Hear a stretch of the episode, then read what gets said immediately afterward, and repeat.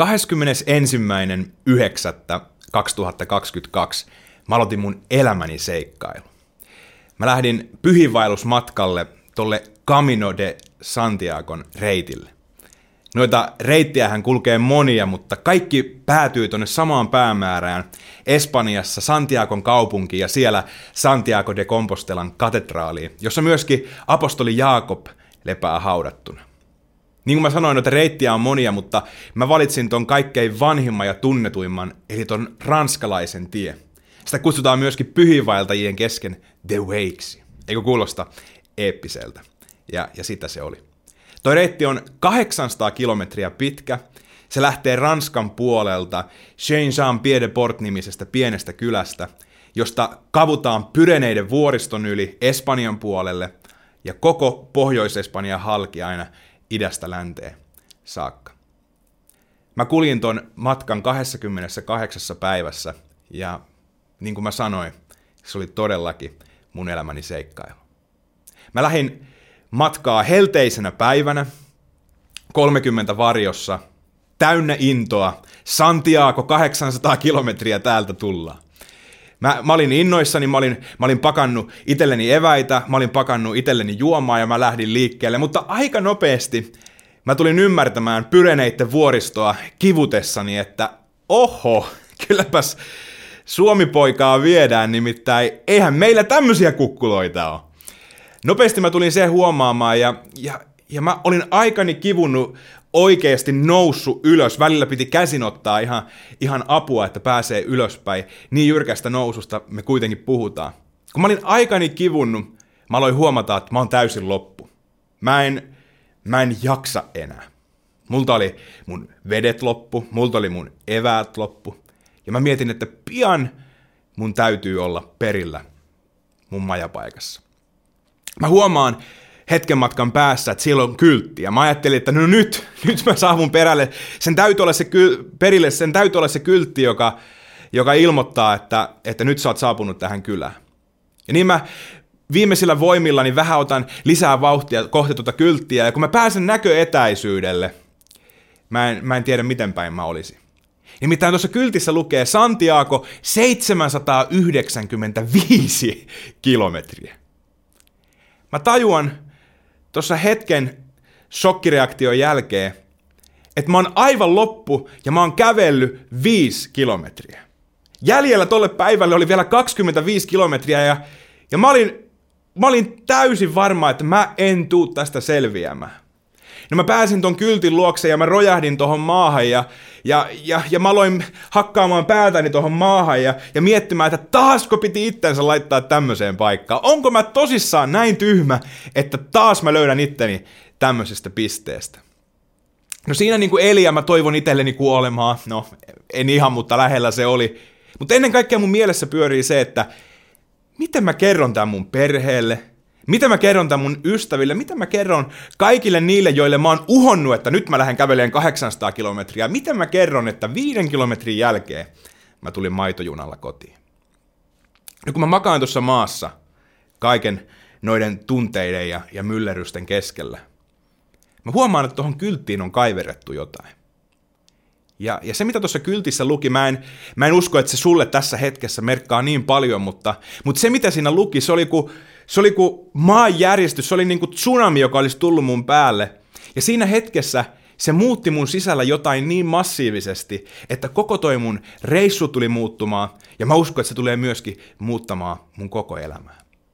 Nimittäin tuohon kylttiin oli kaiverettu sanat, kävele, älä saavuta.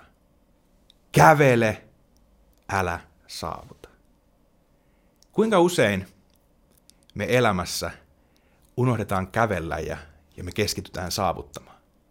Kuinka usein määränpää on se, mihin me keskitytään? Kuinka usein me, me, me suljetaan silmät kaikelta muulta ja me keskitytään vaan siihen, että me päästään seuraavaan määränpäähän, me juostaan seuraavaan paikkaan, me mennään kalenterimerkinnästä seuraavaan. Kuinka usein me löydetään itsemme saavuttamasta? Ja joskus kun me, me saavutetaan joku määränpää, kuinka usein me löydetään itsemme pisteestä, jossa me huomataan, että se mitä me jahdattiin, se ei tuonutkaan meille sitä, mitä me odotettiin. Mitä me tehdään niissä hetkissä? Mä uskon, että myöskin sä löydät itsesi usein päättämästä, että mä tarvin lisää. Mä tarvin seuraavaa. Mun on aika juosta seuraavaa määränpäähän. Mä pääsin lopulta Santiagoon. Ja mä en tiedä, osaako kuvitella, että miltä se tuntui päästä määränpäähän kahdeksansadan kilometrin jälkeen. Mä en tiedä, mitä sun mieleen tuli, mutta, mutta se, mitä mä koin mun sisälläni, oli ei yhtään mitään. Kun mä pääsin perille, se ei tuntunut oikeastaan yhtään miltään. Mutta se ei haitannut, koska, koska mä olin päättänyt kävellä saavuttamisen sijaan. Se ei haitannut, koska, koska kaikki elämä, kaikki arvokas oli jo tapahtunut tuolla matkalla. Koskaan meidän elämässä määränpään ei tulisi olla itse tarkoitus, vaan, vaan jokainen hetki, jokainen hengenveto, jokainen askel askeleelta on jotain arvokasta, millä on oikeasti väliä. Se, että me hengitetään, se, se tarkoittaa kyllä, että me ollaan elossa. Ei tämä ole mitään rakettitiedettä. Se tarkoittaa, että me ollaan elossa, mutta se, että me ollaan elossa, se ei kuitenkaan tarkoita, että me elettäisiin. Me voidaan olla elossa ja, ja juosta päämäärästä, määränpäästä seuraavaa ja, ja keskittyä tuohon juoksemiseen, mutta elämä, se, se arvokas tapahtuu sillä aikaa, kun me ollaan juoksemassa. Me voidaan kyllä, me voidaan kyllä elää tulevaisuudessa, suunnitella tulevaa, tehdä laskelmia, tai me voidaan murehtia menneisyyttä, mutta sillä aikaa elämä tapahtuu. Jokaisella hengenvedolla, jokaisella, jokaisessa hetkessä, jokainen askel askeleelta. Elämä tapahtuu tässä ja nyt. Sä voit ehkä ajatella, että no okei, tää on Niklas voinut onnistua sulla kuukauden vaelluksella, mutta, mutta miten tää toimii arjessa? Mä tiedän, toi on, toi on tärkeä kysymys ja mä voin, mä voin kyllä tunnustaa, että onhan se nyt helpompaa kuukauden vaelluksella.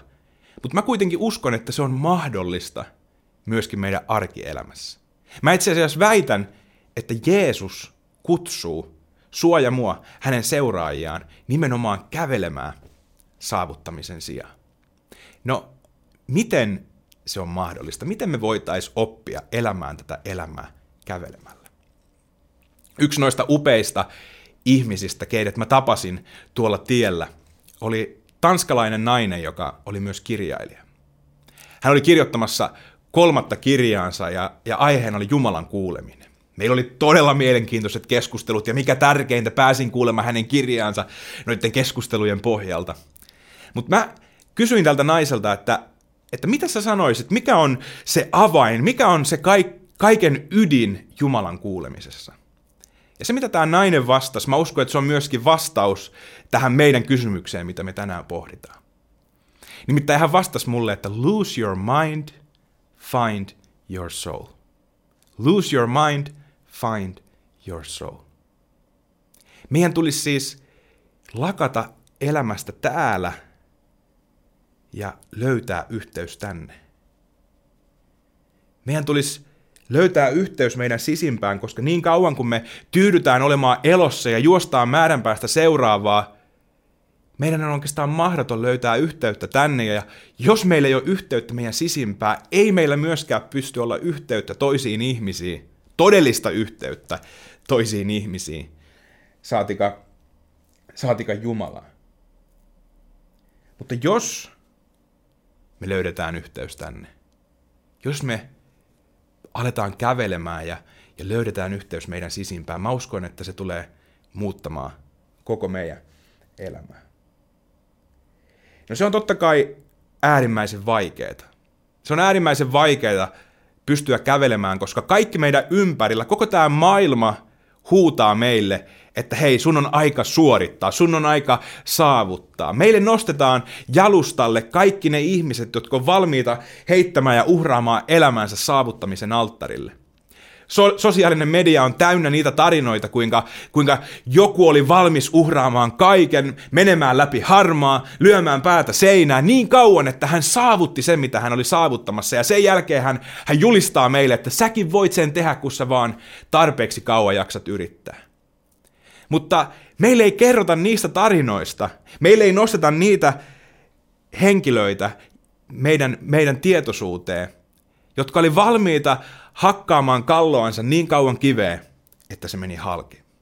Nimittäin kallo, eikä toi kivi.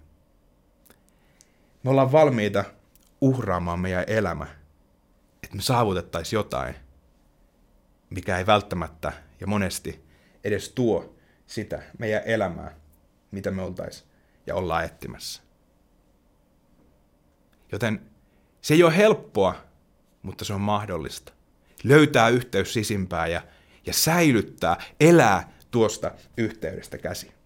Mutta miten se on mahdollista? Mikä, mikä meille avuksi? Jeesus puhuu Johanneksen evankeliumissa luvuissa viisitoista, kuusitoista ja seitsemäntoista siitä, kuinka, kuinka sinä ja minä me, me ollaan tässä maailmassa. Ja Jeesus sanoo, että hän on itse asiassa lähettänyt meidät tähän maailmaan. Ei me olla täällä sattumalta, vaan, vaan me ollaan täällä tarkoitusta varten.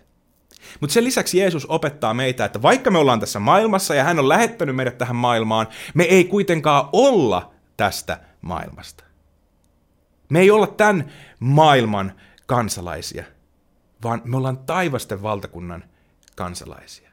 Jeesuksen sanoma ja koko elämä julisti sitä, että ei hän tullut hakemaan meitä taivaaseen, vaan hän tuli tuomaan taivasten valtakunnan tänne meidän keskelle.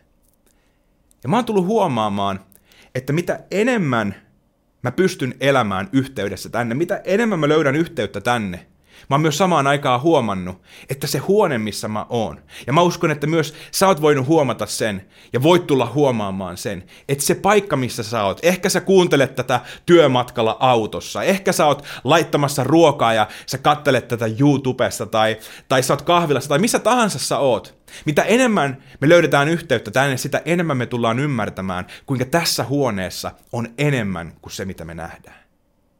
Meidän ympärillä on paljon enemmän kuin se, mitä me nähdään, kuullaan, haistetaan, maistetaan tai pystytään koskettamaan. Ja se, mitä meiltä monesti jää näkemättä, on nimenomaan tuo taivasten valtakunta.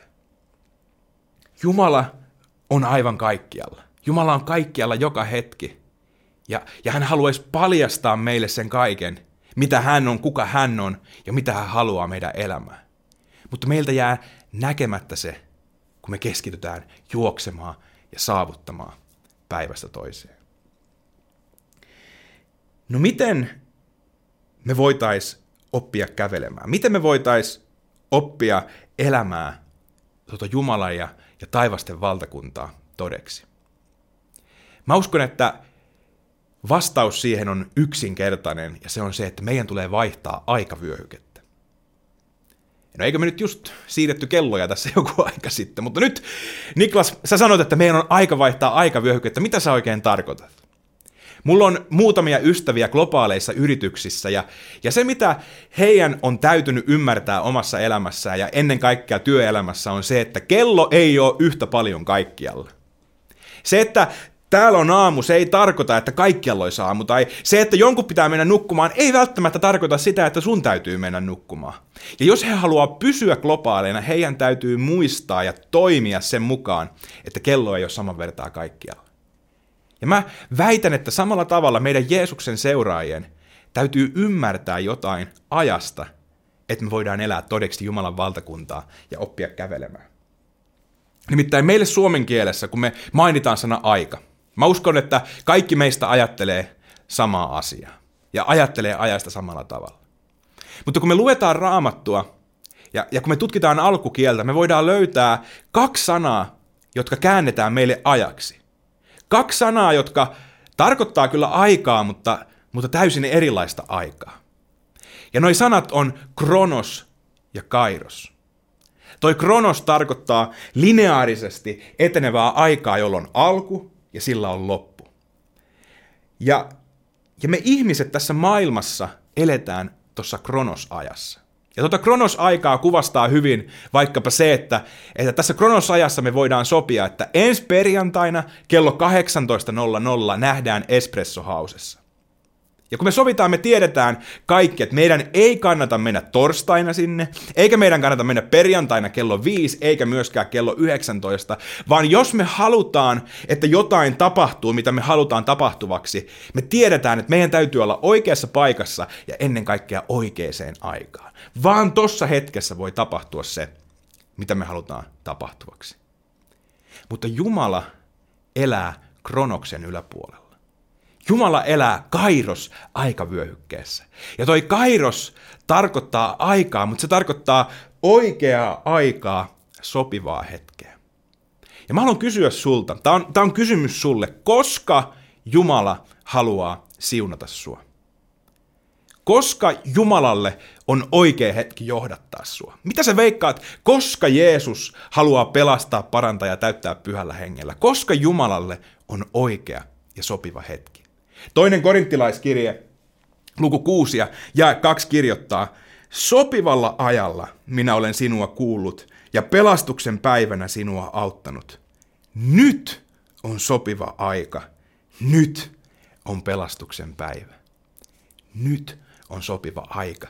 Jeesus tuli tähän maailmaan ja se, mitä Jeesus teki elämällään, hän avasi tähän kronosaikaan portin tuohon kairosaikaan. Ja Jeesuksen kautta, Jeesus on portti tuohon aikavyöhykkeeseen ja myöskin hänen kauttaan meidät on kutsuttu astumaan tuohon kairosaikaan, jossa Jumala haluaa toimia, ei huomenna, ei joskus tiettynä aikana, mikä me saadaan sopimaan meidän kalentereihin, ei vaan Jeesus haluaa toimia nyt. Hän haluaa nyt siunata sua. Hän haluaa nyt sun, sun parasta. Mutta tässä aikavyöhykkeen vaihtamisessa ja taivasten valtakunnan mallin mukaan elämisessä meidän tulee pystyä tekemään paradigman muutos, eli, eli ajattelumallin muutos. Ja, ja tässäkin, niin kuin mä uskon, että oikeastaan kaikessa on lopulta kyse yksinkertaisesti luottamuksesta. Meidän tulee esittää itsellemme kysymys, että luotetaanko me siihen, että Jumala on hyvä? Luotetaanko me siihen, että Jumalalla on riittävästi? Jos Jumala siunaa naapuria tai, tai jotain meidän tuttua, tuleeko, tuleeko meistä kateellisia, joka paljastaa sen, että me ajatellaan, että ei Jumalalla ole riittävästi. Jos se antoi Pekalle tätä, niin eihän sillä nyt mulle ole sitä sitten antaa. Uskotaanko ja luotetaanko me siihen, että Jumalalla on, on riittävästi? Pitääkö Jumala musta huolen? Haluaako Jumala oikeasti mun parasta? Mä uskon, että kyse on luottamuksesta. Mutta meidän on vaikea luottaa, koska me ollaan totuttu siihen, että meidän täytyy saavuttaa. Meidän täytyy saada asioita aikaa ja vasta sen jälkeen me voidaan kokea jotain hyvää. Vasta tuossa oikeassa paikassa, oikeiden asioiden jälkeen, oikeana hetkenä me voidaan saada jotain hyvää. Ja sen takia me saavutetaan ja jatketaan etsimistä, vaikka me ei edes löydettäisi. Ja sen takia mä uskon, että me ei pystytä, tai meillä on ainakin vaikeaa pysähtyä ja vastaanottaa Jumalalta, koska meidän on vaikea luottaa häneen. Mä uskallan itse asiassa väittää, että sun on vaikea pitää sapattia yhtä lepopäivää viikossa, jonka sä, jonka sä annat Jumalalle. Sun on vaikea tehdä se, koska sä pelkäät, että sä, sä jäät ilman jotain.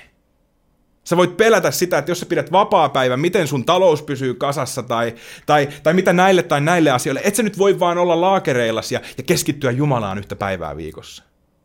Mä uskon, että joillekin se, joillekin se kysymys on siitä, että sä et uskalla vetäytyä hiljaisuuteen ja yksinäisyyteen, koska sä pelkäät, että sä jäät ilman jotain, mitä muut tekee. Joka paljastaa ikävä kyllä sen, että me ajatellaan pohjimmiltaan, että muilla ihmisillä on enemmän annettavaa meille kuin Jumalalle. Jumalalle. Me ei, me ei uskalleta pysähtyä vastaanottamaan Jumalalta. Me ei, me ei uskalleta kävellä, vaan me vimmatusti pyritään saavuttamaan. Mutta mun viesti on tänään hyvin yksinkertainen meille. Ja se on se, että Jumala on hyvä. Jumala oli hyvä eilen, Jumala on hyvä tänään ja Jumala tulee olemaan aina hyvä. Eikä hän ole hyvä ainoastaan joillekin, vaan hän haluaa olla hyvä just sulle. Hän haluaa aina sun parasta. Tämä kirja, mikä on niin rakas, sitä kutsutaan Raamatuksi. Tämä on täynnä Jumalan hyvyyttä, täynnä Jumalan lupauksia sun ja mun elämään. Niitä on itse asiassa seitsemäntuhatta sata neljäkymmentäseitsemän tässä kirjassa. Ja muun muassa tässä kirjassa Joosuassa kaksikymmentäyksi neljäkymmentäviisi luvataan, että Jumala ei koskaan petä lupauksia. Kukaan ei ole koskaan pystynyt todistamaan, että Jumala valehtelisi. Myöskin psalmissa sata yhdeksäntoista ja kuusikymmentäkahdeksan luvataan, että Jumala on aina hyvä.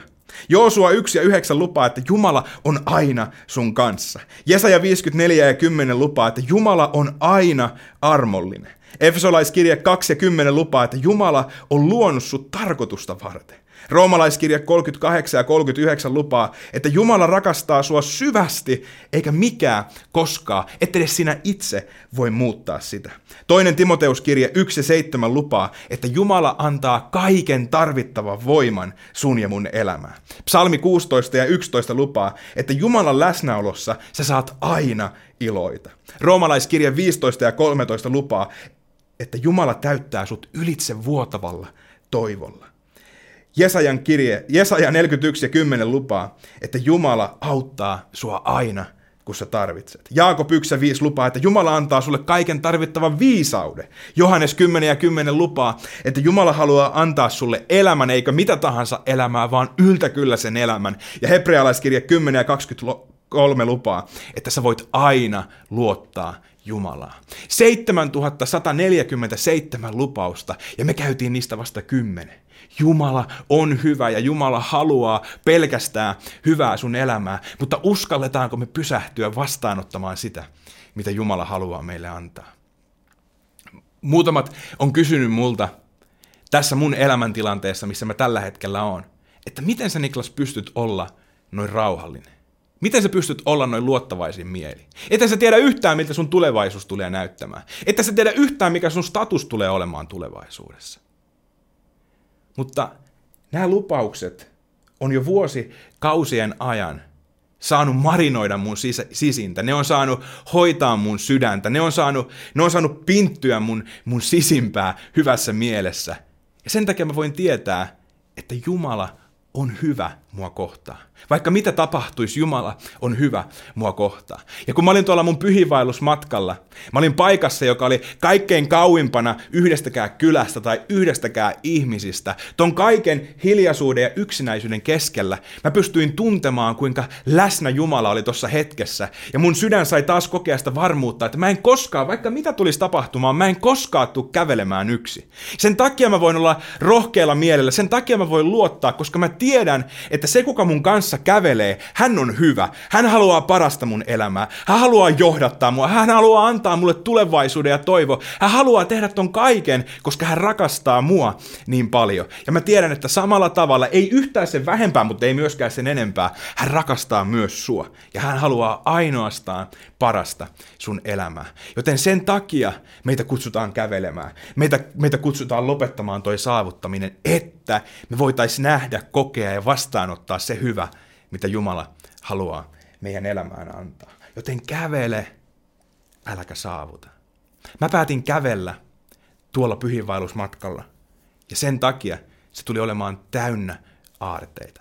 Kun mä päätin kävellä, mä pystyin olla hetkessä. Ja kun mä pystyin olemaan hetkessä, mun silmät aukesi enemmän ja enemmän sille, mitä mun ympärillä tapahtui. Sun olisi pitänyt olla kärpäsenä mukana tai jonain muuna ötökkänä tuolla reissulla, niin sä olisit saanut todistaa sitä, kuinka mä näin yksinäisen puun ja mä aloin itkemään. Mä näin, mä näin kiviä tien laidassa ja mä aloin itkemään. Mä kattelin auringonkukka peltoa ja mä aloin voihkimaan ja, ja, ja kyynelehtimään. Ja mä, ja mä olin viiniköynnöksien keskellä ja mä vaan itkin ja itkin hyvällä tavalla. Koska kun mä pysähdyin ja mä olin tuossa hetkessä, mä pystyin kuulemaan, mitä Jumala halusi puhua noiden kaikkien asioiden kautta, mitä me voidaan luonnossa nähdä. Kun mä, kun mä pysähdyin kävelemään, mä pystyin aistimaan eri lailla tuntemukset mun kehossa ja mä tulin huomaamaan ja muistamaan sen, että Jumala haluaa pitää musta huole kaikkialla, kaikkina hetkinä. Ja mä tulin myöskin ton pysähtymisen ja läsnäolon kautta näkemään, että mun ympärillä on jotain kaksijalkaisia otuksia, jotka muistuttaa hyvin paljon mua. Niitä on ilmeisesti kahdeksan miljardia muutakin tällä pallolla ja niitä kutsutaan ihmisiksi. Mä en olekaan ainut, vaan täällä on muitakin. Ja noi muut sai tulla olemaan mulle siunaukseksi. Ja myös mä sain olla heille siunaukseksi. Tuolla tiellä mä sain vaeltaa palan matkaa Danielin kanssa, kuusikymmentäviisivuotiaan amerikkalaisen kanssa, joka oli viimeiset kuusi vuotta taistellut syöpää vastaan. Ja hänen lääkärinsä oli sanonut, että sä et missään tapauksessa voi lähteä tolle matkalle. Mutta Daniel oli siitä huolimatta lähtenyt. Ja hän sanoi mulle, että Niklas, mä tiedän sen, että mä tuun kuolemaan tällä matkalla. Mutta se on ollut aina mun unelma. Mä oon halunnut kestää loppuun asti tiellä. Mä oon halunnut kulkea uskollisesti loppuun asti. Miten siunatuksi mä sain tulla, kun mä sain oppia häneltä niin paljon siitä, mitä on olla uskollinen. Siitä, mitä on mennä rohkeasti loppuun asti, nauttia jokaisesta päivästä, vaikka se voisi olla fyysisesti vaikeeta. Mä sain myöskin olla rukoilemassa hänen puolestaan ja, ja julistamassa toivoa hänen elämään. Mä sain myöskin vaeltaa hetken matkaa Peterin kanssa, kolmekymmentäkahdeksanvuotiaan britin kanssa, joka oli just ennen reissuaan tullut kaapista ulos. Hänen oma perhe ja, ja yhteisönsä oli sulkenut hänet ulos ja hän oli, hän oli sydän täynnä surua. Mä sain tulla niin paljon oppimaan Peteriltä siitä, mitä ja kuinka tärkeää on se, että sut hyväksytään just semmosena kuin oot, sä oot. Miten tärkeää on se, että jokaisella on semmoinen yhteisö, johon sä voit tulla just semmosena kuin sä oot, ja sun ei tarvitse pelätä sitä, että hyväksytäänkö sut. Mä sain oppia häneltä niin paljon, ja mä sain olla julistamassa hänelle Jumalan rakkautta. Mä sain olla muistuttamassa sitä, että vaikka kaikki ihmiset hylkäis, me ei tulla koskaan olemaan yksi, ja Jumala haluaa vaan ja ainoastaan parasta meidän elämää. Mä myöskin sain vaeltaa hetken matkaa viisikymmentäviisivuotiaan Maikin kanssa, myöskin Briteistä, joka oli koko elämänsä keskittynyt, keskittynyt saavuttamaan. Hän oli rakentanut suuren bisneksen ja ainoastaan muutama vuosi sitten hänet oli tuosta omasta elämäntyöstään potkittu pihalle. Sen seurauksena, että hän oli keskittynyt saavuttamaan, hän oli menettänyt avioliittonsa ja hän oli myöskin menettänyt yhteyden lapsiinsa. Ja, ja tuolla tiellä mä sain oppia häneltä niin paljon. Mä sain oppia siitä, mitä on oikeasti tärkeää, missä tässä elämässä on oikeasti kyse. Ja mä sain olla rukoilemassa hänen puolestaan ja julistamassa sitä, kuinka mä uskon, että Jumalan paras on hänen elämässään vielä edessä. Ja mä sain nähdä hänen silmistään, kuinka hän alkoi täyttymään pikkuhiljaa toivolla. Jumala haluaa toimia koko ajan meidän elämässä, mutta hän haluaa toimia myös muiden ihmisten elämässä, jotka on meidän ympärillä. Ja mä väitän, että me voidaan nähdä, me voidaan kokea, kuulla ja aistia se ainoastaan silloin, kun me uskalletaan pysähtyä kävelemään ja vastaanottamaan se, mitä hän haluaa antaa tai tehdä meidän elämässä tai meidän elämien kautta. Joten kuule nämä sanat ja pysähdy miettimään niitä. Jeesus kutsuu sua kävelemään, pysähtymään ja vastaanottamaan sen, mitä hän haluaa sun elämään antaa. Hyvää viikkoa sulle. Amen. Kiitos, että sä olit tänään mukana. Mä toivon, että sä koet itsesi inspiroituneeksi ja siunatuksi. Ja jos sä haluat olla auttamassa muita kokemaan samoin ja kasvamaan Jeesuksessa, niin sä voit olla mukana lahjoittamassa. Ja meidän lahjoitustiedot löytyy sivulta double-u double-u double-u piste home church piste f i. Siunattua päivän jatkoa ja nähdään ensi kerralla.